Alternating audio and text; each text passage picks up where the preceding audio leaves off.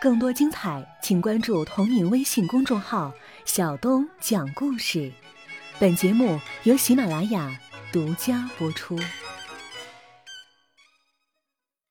包德格回到父亲的家中，向丈夫郭连生汇报了自己近日来与丹尼斯这位特殊的学生交易的进展情况。郭连生告诉他，因为南京革命政府占据的扬子江中下游一带。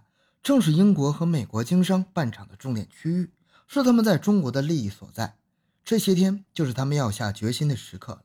究竟是支持南京革命军政府，还是支持袁世凯的北洋政府？所以上级指示我们一定要搞到英美两国政府内部的确切的情报。包德格正好就在这个话茬说起了丹尼斯想请李芬来当模特的事情。郭连生觉得这是一次绝好的机会。因为亨利·怀特非常欣赏李芬的人品，两人已经称兄道弟，又知道他就是一名武林人士，没有任何政治背景，不会对他有所防范，所以有可能进入亨利·怀特的办公室，拍摄到来自英国官方的密电。郭连生说着，还向包德格展示了他自己刚刚拿到手的一台小型照相机。你捎信，据说想他了，叫他来，他能来吗？包德格有些担心的问道：“哎呀，那不合适啊！”高连生否定了他的想法：“咋说，也得我去请啊。”可是你跟三哥都见面了，他还会来天津吗？包德格又进一步的提出了问题：“嘿嘿，那就说你想见见他呗。”说到这儿，郭连生露出了坏坏的一笑。你不还是她的丈夫呢吗？去你的！郭连生佯装生气的样子，打了丈夫肩膀一巴掌。你又提了我当年的掉价的事了，是吧？郭连生起身跑开了。我再叫你接我春嘎吧！我再叫你接！包大格在他身后追打着，两人在房间里转开了圈子。哎哎哎哎！呃，服了服了，媳妇儿，我我彻底服了还不中吗？郭连生一屁股坐到了床铺上，咱们不闹了，说正事儿吧。包德格嗔怒地拧了一下他的脸蛋，一屁股坐在了他的旁边。说吧，这不现成的理由吗？郭连生被追赶的还有些气喘吁吁。就说丹尼斯还想再画一幅他在松花江上救小男孩的油画。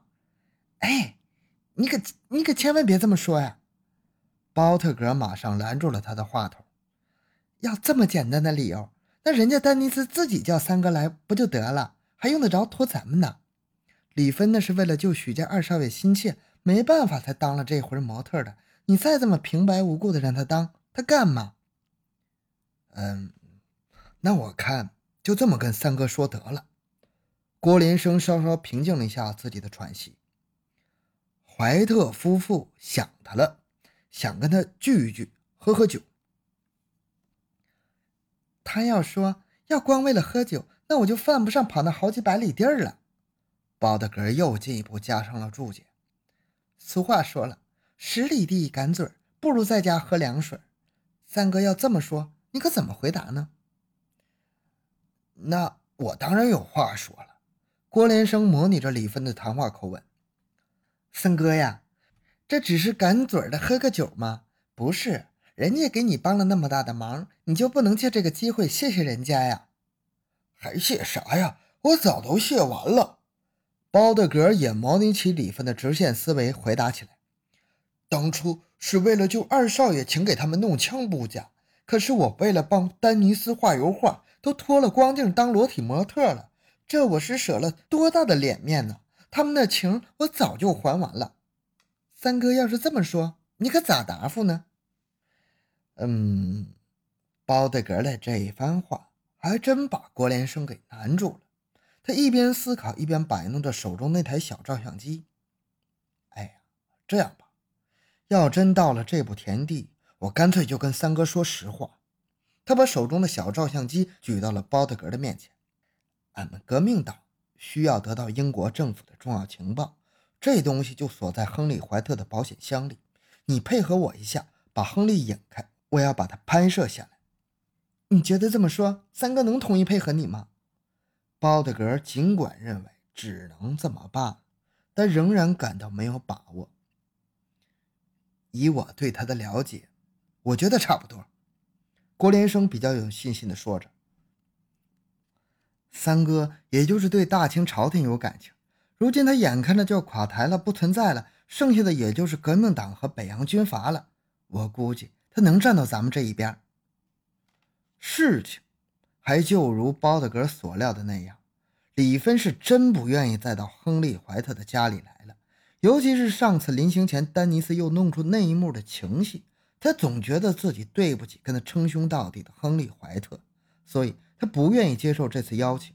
最后，还就是郭连生跟他掏出了那个小照相机，说明了他们革命党人的真实意图，李芬这才同意跟他一同前来天津的。这次来到天津，李芬与怀特夫妇的见面，丹尼斯倒是显得落落大方，神情非常自然，好像根本就没有发生那场情戏似的。而李芬的脸色却是有些发红，浑身都觉得有个刺儿在扎一样。这一切都让郭连生和包德格十分不解。这回李芬自然不会同意再住在丹尼斯家了，而是跟随郭连生他们夫妇俩一起来到了英国租界的那幢夜幕疏鲁的小别墅。这地方真是融冰火于一炉啊！拼死保皇派的宗社党要员们经常出入这里。商谈着如何保住宣统的年号，力挺大清王朝的秘籍，合力逼着清帝退位。如今又与北洋军阀互生嫌隙的革命党人，也以这里为据点，搜集着列强对于南北政权态度的情报。这三家人见面的话题，自然是离不开丹尼斯的油画创作的。亨利真诚地感谢了李芬一番，还请他配合自己的妻子完成下面这幅想创作的。东方蛟龙，李芬既然已经来了，那自然也只好应允了。可是李芬提出了一个现实的问题：这次不同于上回。东方佐罗中，李芬的典型动作是发生在陆地上，马背上，可以到赛马场去比划几下。这回东方蛟龙的典型动作是发生在水面上，站在黄鱼背上，这可上哪儿比划去呀？还真是这么个理儿。李芬的问题一提出来，真就难倒了丹尼斯、郭连生和包德格这仨人。只有亨利抿着嘴，微笑的摇了摇头：“啊，不不不，这难不住咱们。离这儿不远就有一处海河嘛。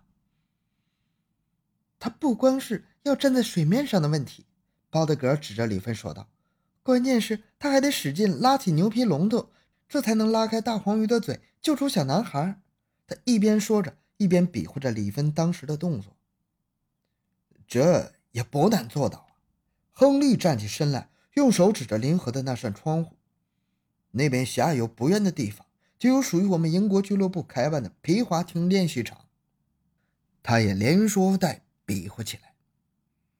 咱们弄一条小艇，这就好比是那条大黄鱼，船头就相当于鱼头，找条缆绳拴在底下。李芬则在上面使劲的拉，把船头拉得翘起来，不就像那么回事了吗？经过亨利的这一比划一解释，大伙还真是信服了这个方案。那说干就干吧，去英国俱乐部借皮划艇的任务，自然就落到了最有面子的亨利身上。亨利从别墅一层的车库里倒退着开出来自己那辆英国的劳斯莱斯轿车，让他们四个人都坐了进去。就在亨利把轿车开出小院，即将拐上去维多利亚公园附近的英国俱乐部的时候，一辆黑色的小轿车驶了过来。两车相遇的时候，他停了下来，亨利自然也就把车停了下来。车门打开，从里面走出了一位佩戴少校军衔的军官，向亨利进行了一个标准的英式军礼。总领事先生，有一份急件要您签收。郭连生的眼睛一亮，显然他是听懂了。军官的这句英语，哎呀，真扫兴！丹尼斯毫不掩饰他的抱怨情绪。早不来，晚不来，偏偏这个时候要来。那名英国军官打开了一个公文夹，从中拿出了一个大大的公文袋，上面还夹放了火漆和印章。他恭恭敬敬地递到了亨利的面前。在总领事接过文件之后，他又递上了一支钢笔，请您在这里签个字。亨利习惯性的在文件登记簿上签好了自己的名字，然后把文件夹合上，还给了那位军官。总领事先生，请你保管好文件。那位军官完全以例行公事的口吻说了这么一句，但是他用余光扫了一下轿车里面坐着的人。好的，请放心。亨利也习惯性的回答了一句。那位军官钻进了黑色的小轿车，掉过头开走了。啊，对不起各位，请稍等一下。亨利向轿车内的几个人打了一个手势。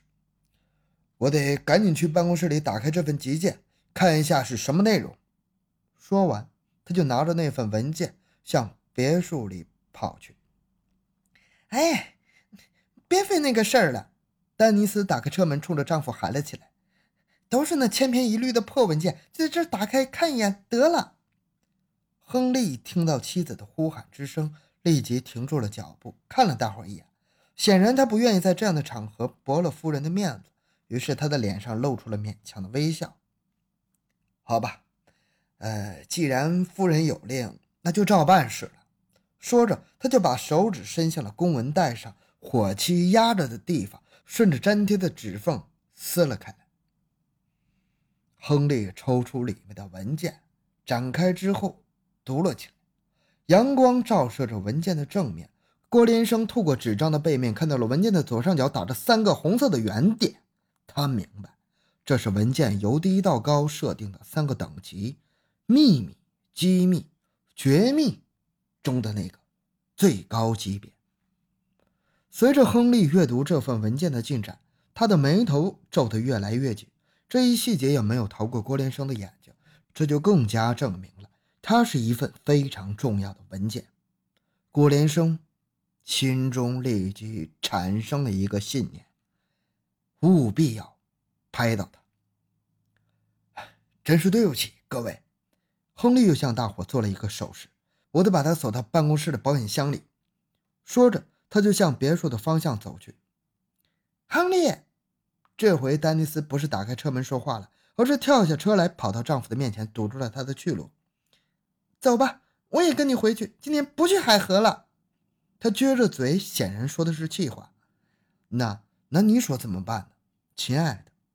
亨利知道他说的是反话，真正的心思还是要快点去海河边上画草图，所以他陪着笑脸，用一只胳膊揽住了妻子的肩膀，放到我的画夹子里面不就得了？